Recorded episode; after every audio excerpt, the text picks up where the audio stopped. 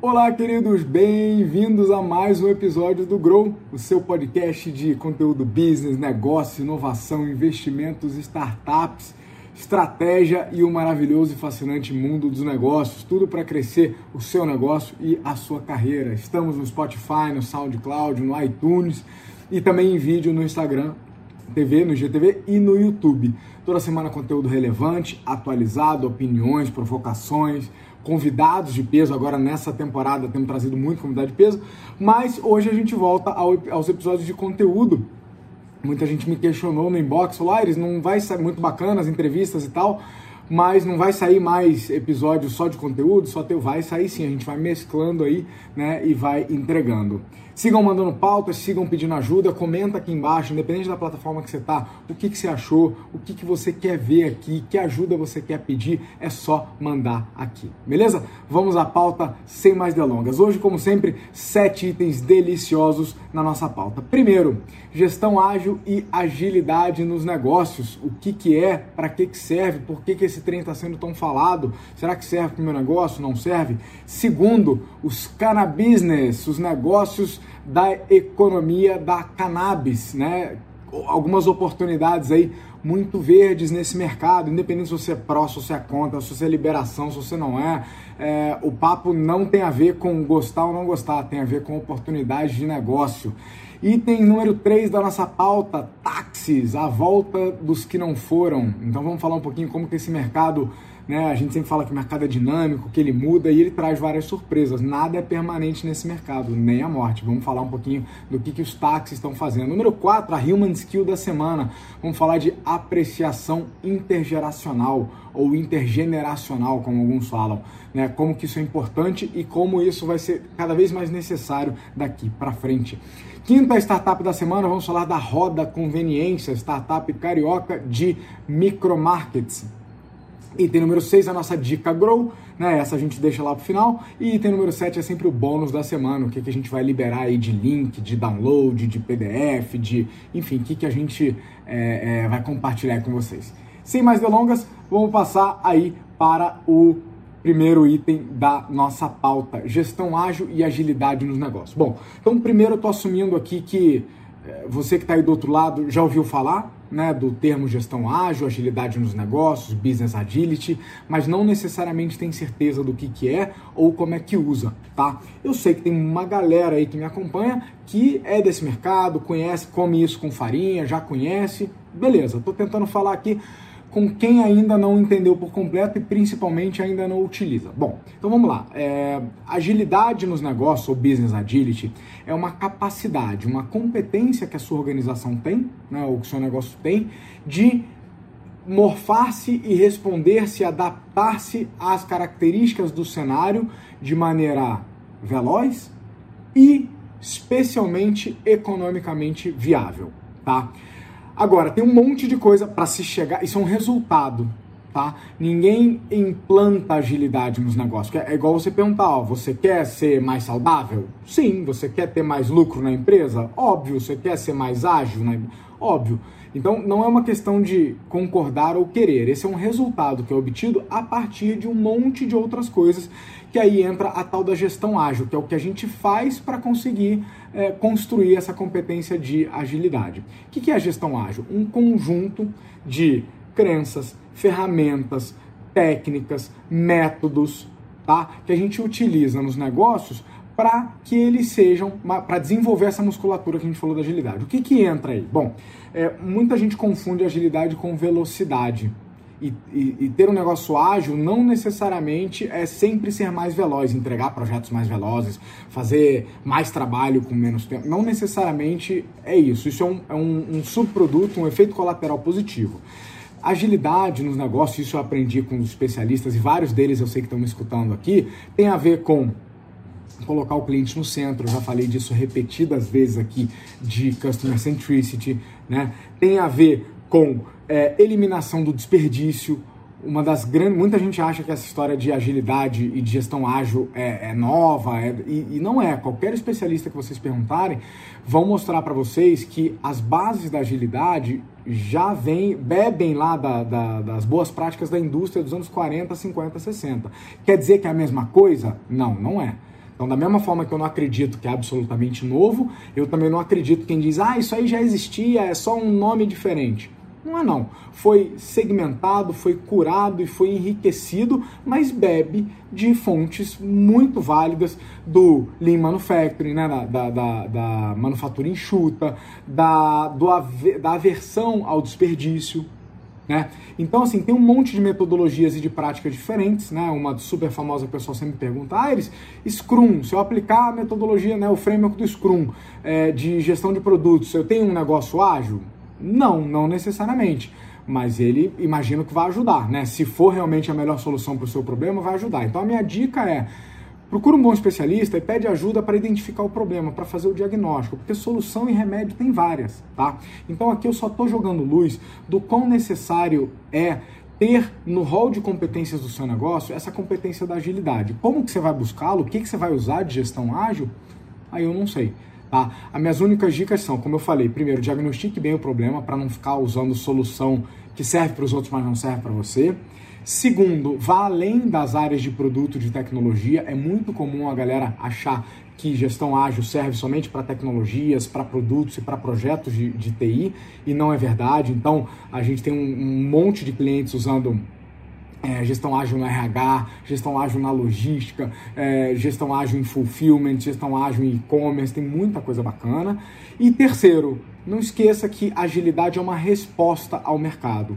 Ou seja, o que é importante está lá fora. Quem é que é importante? É o cliente. Ele é a razão de ser e de existir do seu negócio e sem incluí-lo nessa transformação, todo o resto é furada. Vocês vão ficar olhando para o umbigo, revisando o processo. Até podem ter boas é, é, é melhorias e mudanças, tá? Não estou negando, não.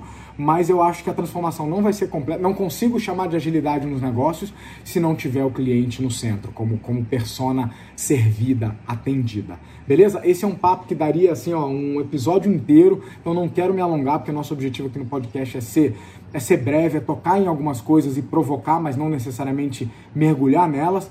E eu quero que você avalie para o teu negócio, tá? Como que a gestão ágil poderia ajudar e como você pode construir essa capacidade da adaptação, da flexibilidade e da agilidade. Beleza? Segundo item de hoje, cannabis. Esse, esse, esse termo, termo bizarro eu que inventei, não sei se ficou bom, tá? Aliás, eu não sei se eu inventei ou se eu já ouvi por aí.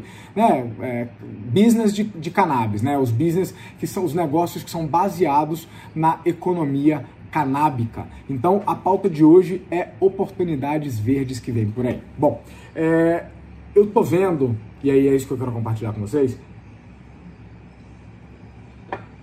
que conforme a gente vai aprendendo, essa é uma discussão muito imensa, ela tem vários aspectos, ela tem um aspecto do ponto de vista da, da, droga recreacional, tem um aspecto de saúde pública, tem um aspecto é, médico, tem um aspecto, tem vários aspectos.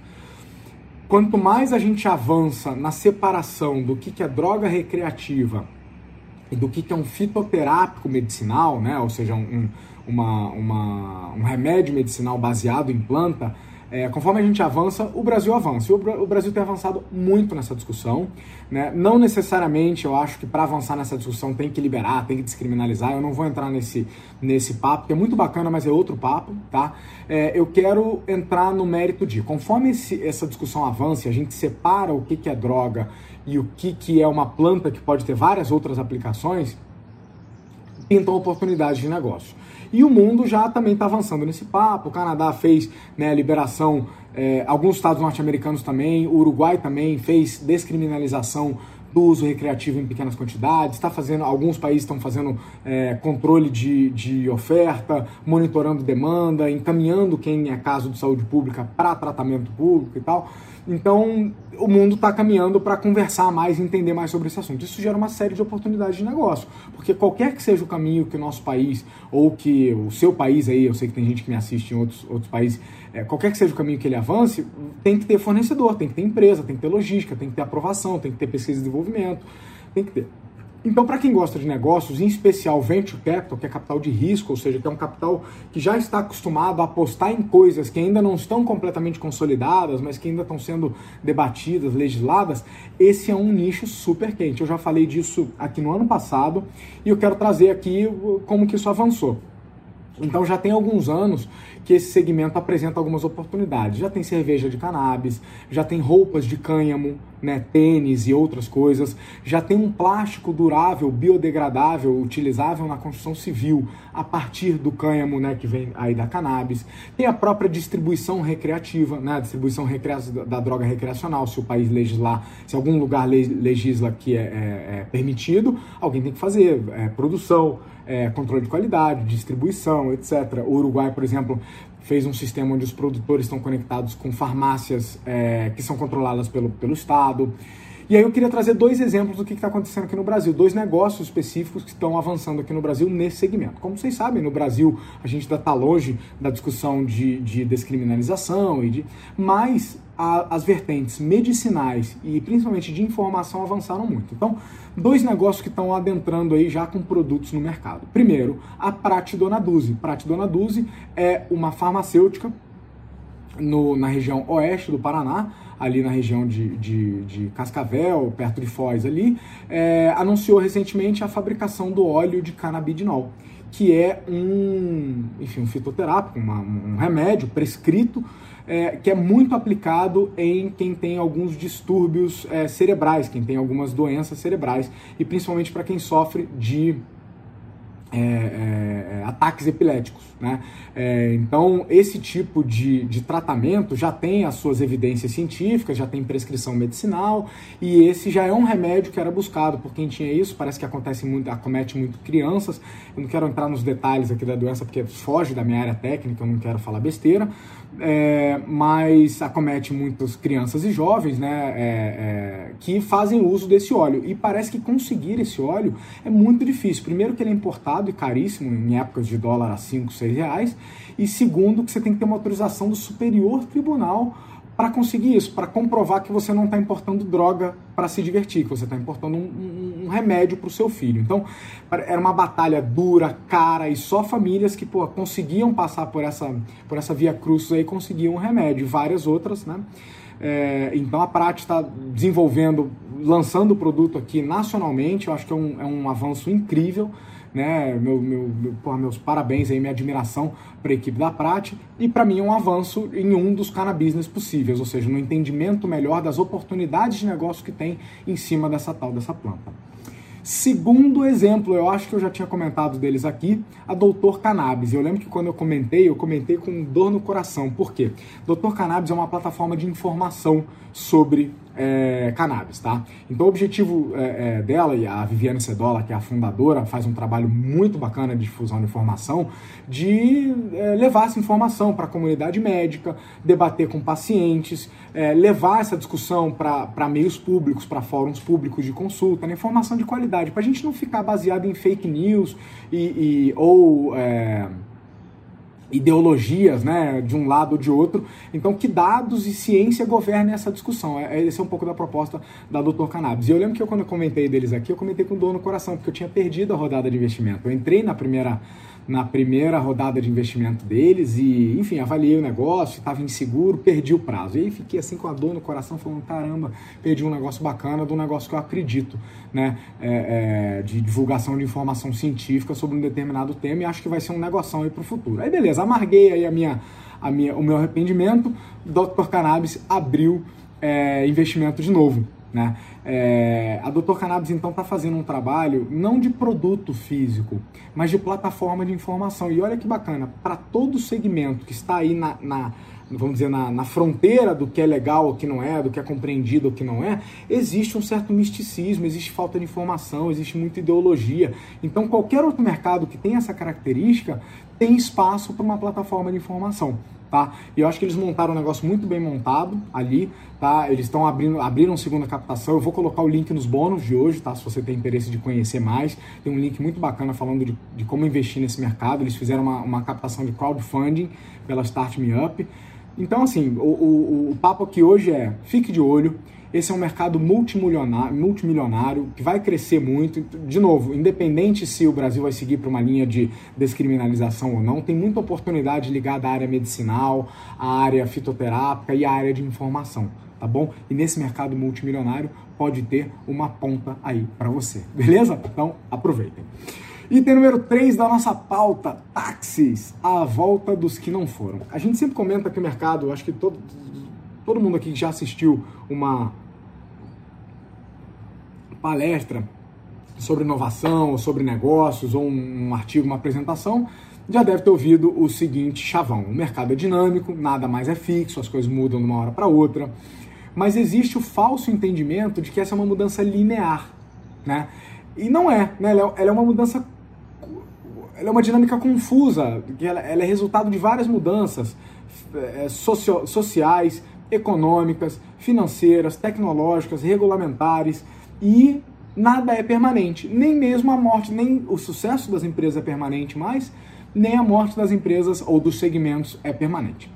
Ah, nos últimos anos a gente viu a indústria de táxis apanhar bastante. Né? Não só com a entrada do Uber, que foi o primeiro valente aí a, a peitar a indústria do táxi, inclusive peitando a regulação em várias cidades do mundo, mas também todos os outros competidores que vieram depois. Né? No próprio Brasil, a gente tem alguns competidores operando, é, alguns com diferenciais específicos. A gente tem o pessoal que só atende mulheres, a gente tem a 99 que recebeu investimento é, da China, a gente tem o próprio Uber operando, é, e os táxis apanharam muito, né? E muita gente, assim, desejou a morte dos táxis. Eu fui um, assim, que do primeiro dia que o Uber começou a operar, já usava Uber fora do Brasil, quando começou a operar no Brasil, em São Paulo, primeiro dia eu fui usuário, e primeiro dia que começou a operar em Curitiba, que é a cidade que eu moro hoje, é, também fui usuário. É, por quê? Nível de serviço melhor e vários outros aspectos na época que, em comparação com o táxi, tornavam ele mais interessante.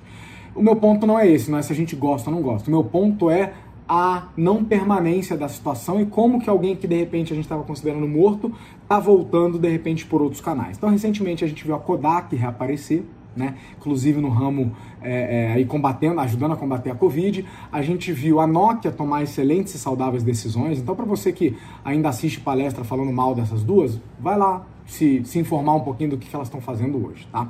E aí eu queria falar do táxi. Ele, ele nunca morreu, né? Ele apenas morfou. E eu acho que foi ótima a entrada desses concorrentes para o táxi, porque ele aprendeu a servir melhor. Eu acho que ele engoliu aquela arrogância de ser o dono do mercado. Eu acho que qualquer mercado protegido, isso causa uma certa arrogância, uma certa tranquilidade no, no, no, no operador, né? Na, na, no, nos prestadores de serviço daquele mercado. E isso aconteceu com o táxi. Então, em muitos lugares a gente era muito mal servido e o táxi tinha tranquilidade que ninguém podia tomar aquele negócio dele. Então, acho que foi saudável essa morfose, essa transformação. E eu trago aqui três exemplos de que o táxi está voltando de maneiras que às vezes a gente não está nem percebendo. Primeiro, encomendas. Sim, eu às vezes mando encomendas minhas por táxi. Eu moro numa cidade onde o serviço de táxi é bom, posso dizer que é bom, frente a várias cidades do mundo e várias aqui do Brasil. Né? Em Curitiba, a qualidade do serviço do táxi é muito boa. É... Então, várias vezes eu mando encomenda. Por quê? Eu utilizo alguns outros aplicativos, como o Log, como o próprio Uber, mas a, a disponibilidade e a relação oferta versus demanda, às vezes me obriga a esperar e a pagar mais do que o dobro do que eu pagaria num táxi. Então eu consigo chamar um táxi hoje via plataforma de aplicativo, né, e levar uma encomenda com segurança, rastreável, bem tranquila para outro lugar, tá? Segunda, segundo exemplo de que o táxi está voltando, entregando pizza. Aires, como assim? Não é muito mais eficiente entregar via motoboy? Não necessariamente. Quais eram as vantagens do motoboy durante muito tempo? Um, velocidade, porque no trânsito ele chega muito mais, mais rápido do que qualquer carro, né? E custo-benefício, porque é um veículo que consome muito menos, né, etc e tal. O problema é que esse mercado evoluiu tanto que o, o, motoboy hoje é uma força de trabalho difícil de contratar, ele é caro, né? Quem, quem contratou motoboy sabe que você tem que pagar uma diária fixa, mais um X por entrega, e de repente em cidades ou horários onde trânsito não é tanto um problema, ele não chega tão mais rápido assim do que um táxi. Então tem pizzarias, inclusive aqui na cidade, a Two Brothers, querida Two Brothers, que está operando aqui em Curitiba e também Recife, usa táxis para entregar a sua pizza. E chega quentinha, chega muito bacana, é, é, é, sem problema nenhum, né? Às vezes chega mais inteira do que viria sacolejando numa caixa de, numa caixa de moto.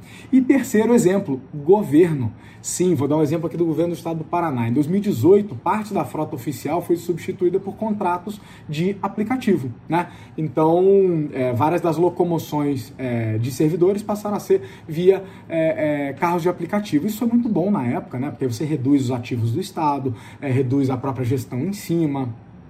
Enfim, muito bacana.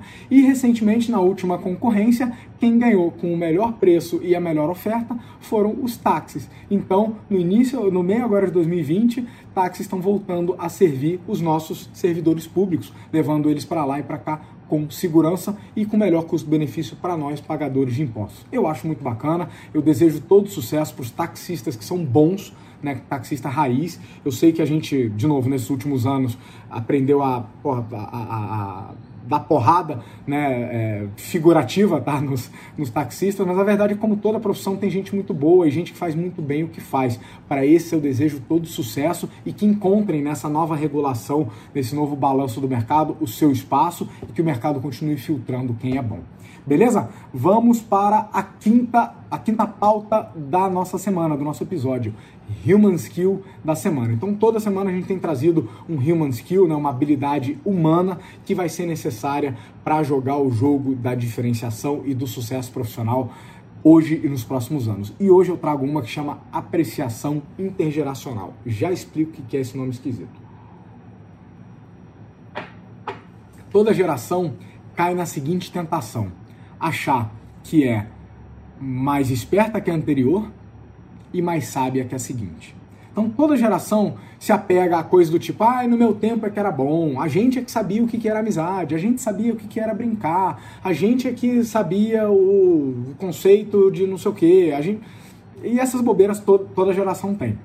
Da mesma maneira, né, criticando as gerações futuras, criticam as anteriores, porque pô, nós somos mais espertos que nossos pais, nossos avós, não sei o quê, e, cara, se você pegar dados e levantar, assim, dados históricos, é difícil essa, essas, esses comentários se sustentarem, porque cada geração tem as dores e, a, e as delícias de, de, ser quem são, né? Com o desenvolvimento da época, com o conhecimento científico e tecnológico disponível à época e, e, e esse próprio olhar um pouco, assim, receoso quanto ao futuro. Toda geração tem isso. Fato é que as gerações estão diminuindo, vocês devem ter percebido de um fenômeno social de encurtamento das gerações, ou seja, existe hoje uma mudança muito abrupta e muito significativa de hábitos, crenças, valores e outras coisas num período cada vez menor, de gente que nasceu em períodos cada vez menores. O que, que está causando? Um problema no mercado de trabalho. Cada vez mais a gente tem gente de gerações diferentes, portanto, crenças diferentes, desejos, expectativas diferentes, é, valores diferentes, relações com o mundo de trabalho diferentes, no mesmo ambiente de trabalho. Dizem os especialistas de alguns trabalhos que eu li que a gente tem hoje aproximadamente seis gerações diferentes coabitando o mesmo espaço de trabalho, seja ele físico ou virtual. Olha o tamanho da nhaca. Olha o tamanho da dificuldade para líderes, né, para você acertar estilos de liderança Olha a dificuldade para comunicação, para motivação e inspiração da força de trabalho, né? Sendo cada um que é uma coisa. Então, é, o, o, o, mas um pepino que eu vejo assim que não está na mão da empresa, que está na mão de vocês ou de nós profissionais, é como que a gente lida com a outra geração.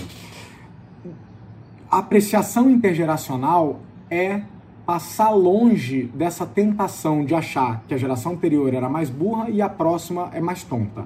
Apreciação intergeracional é saber identificar na geração anterior ou num colaborador de uma geração anterior, num colega, skills que você não tem, habilidades que você não tem. Seja habilidades aprendíveis ou coisas que ele construiu durante a vida, que aquele profissional ou aquela profissional construiu durante a vida. Da mesma maneira, é saber olhar as gerações seguintes e saber apreciar aquilo que elas trazem em você não. Você não é um floco de neve especial que, que, que só porque nasceu depois de alguém é, é, sabe mais. Você teve acesso a alguma coisa que aquela pessoa não teve. Então, por que isso não acontece na próxima geração? É saber identificar isso, apreciar isso e, principalmente, saber trabalhar com isso. Porque uma boa equipe normalmente é uma equipe que tem habilidades complementares. Então, deixa de ser babaquinha de achar que você é o melhor e quem veio antes ou depois não tem o que você tem, porque realmente eles não têm. Mas deixa de ser babaquinha de achar que só o que você tem é especial. As gerações antes de você têm e as gerações depois de vocês também. E em especial, vamos parar de botar as pessoas num, num, balde, num rótulo, que só porque nasceu no ano tal, ela é de um determinado jeito. Eu conheço um monte de gente mais velha que, aliás, na imensa maioria dos lugares em que eu me enfio, é, eu costumo lidar com gente de gerações anteriores à minha, gente mais velha, tanto no trabalho quanto no lazer.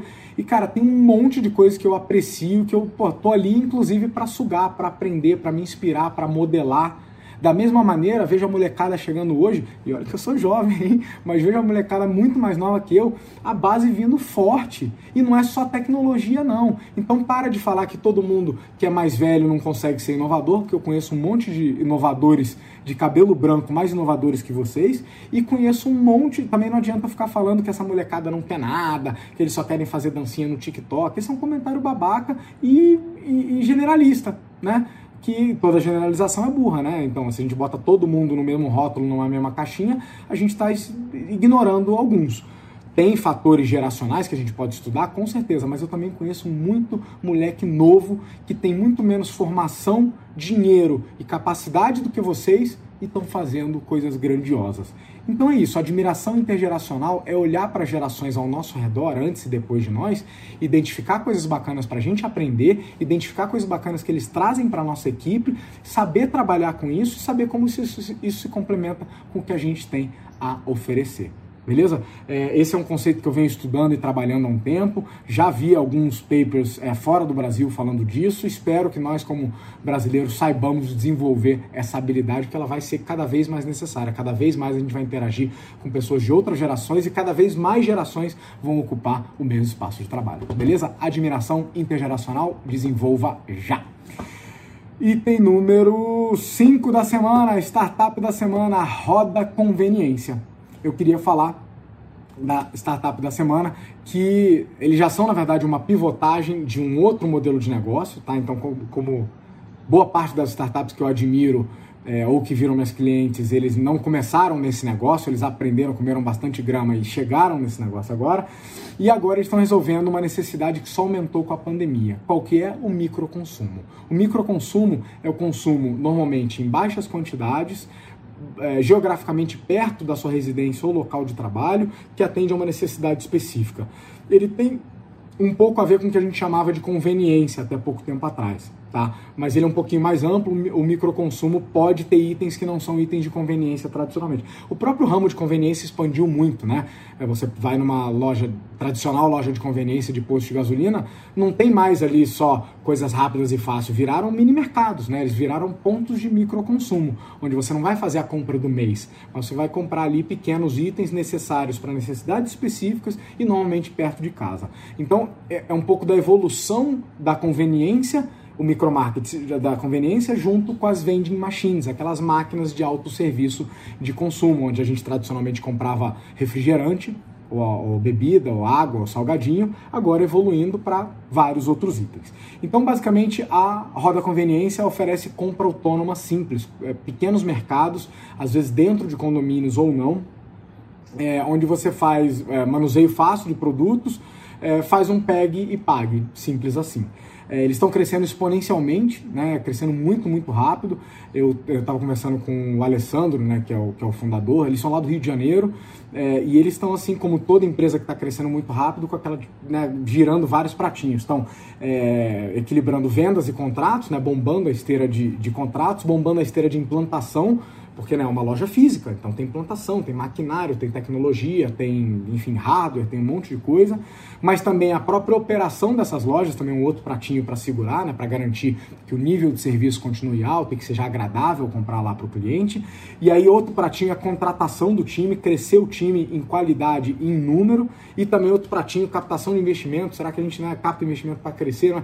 Então o Alessandro e o time lá estão com várias, é, várias demandas, eu tô, tenho ajudado eles aí, a gente fez algumas reuniões na última semana. Admiro demais esse modelo, acho que tem para crescer. Não é, não é um nicho oceano azul, já tem vários competidores aí, inclusive as próprias redes, né? A gente já falou das Amazon Go aqui e de vários é, mercados que estão seguindo esse modelo, mas eu acredito muito que há espaço para brigar. Então, ó, Roda a conveniência, voa e bora voar junto. Item número 6 da nossa pauta é a dica Grow. Toda semana, então, eu trago alguma dica, alguma recomendação né, de, de, ou de conteúdo, ou de livro, ou de, ou de documentário. E hoje eu trago a recomendação do TEDx UFPR. Para quem conhece, o, o, movimento TED, né, é, é, ideias que inspiram e que merecem ser compartilhadas. É, o TEDx é uma, um dos braços do movimento TED que fortalece ideias locais, regionais. Né? Então o TEDx UFPR já é um evento reconhecido, o UFPR que é uma casa de uma universidade, uma casa de conhecimento, uma universidade pública federal super reconhecido, um dos poucos nomes de universidade federal reconhecidas fora do país, né, pela sua produção de conhecimento é, historicamente assim tem, tem um nome gravado na história do nosso país e hospeda o TEDx UFPR, que esse ano vai ser dias 12 e 13 de dezembro. Como você pode imaginar, boa parte do evento é gratuito, você pode se inscrever e assistir às palestras, mas tem uma inscrição especial para fazer parte da plateia presencial do evento, ou melhor, semipresencial, porque vai ser é, é, é realidade virtual. Então, somente 100 vagas, eu acho que isso aí vai desaparecer, eu não sei como é que estão as inscrições, mas imagino que vai acabar rápido, se é que já não acabou. Então a minha dica Grow de hoje é, se você acredita, se você gosta do modelo TED, gosta dos conteúdos que saem lá e acredita em desenvolvimento pessoal e sempre separa um orçamento para você, vai no tedxufpr.com, dá uma olhada moda na modalidade lá de inscrição completa, porque é um negócio bastante diferenciado, tem acesso a workshops, tal, coisas vão muito além da, de somente assistir a palestra. Ele recebe um kit com realidade virtual, um negócio super bacana, beleza? Recomendo. E para fechar o nosso bônus de hoje, estamos batendo aí os, os 30 minutos, é, eu vou colocar o link de investimento da Dr. Cannabis tá? É, porque a gente falou disso hoje, né? Falou desse, desse mercado, então vale pelo menos para vocês conhecerem, para vocês saberem mais, saber assim o tanto de, de oportunidade que tem. E, e, de novo, não somente nesse mercado, mas que talvez esse mercado sirva de ilustração para tudo aquilo que ainda está obscuro, que ainda precisa ser regulado, legislado, e tem um monte dessas coisas no Brasil. Né? Você que adora encher a boca para falar que o Brasil é atrasado e tal, olhe essas áreas onde a gente é atrasado em comparação com outras, com outras nações e veja o tanto de oportunidade que tem aí. Queridos, é isso. O Grow Podcast fica por aqui. Deixa aqui embaixo o seu comentário, o que, que você gostou, o que, que você quer ouvir aqui, dicas de, de pauta, dicas de entrevistados e nós nos encontramos de novo nessa mesma bate-plataforma na semana que vem. Foi um prazer, vamos nessa, tamo junto e vem com. Com Dindo. Um abraço e Grow!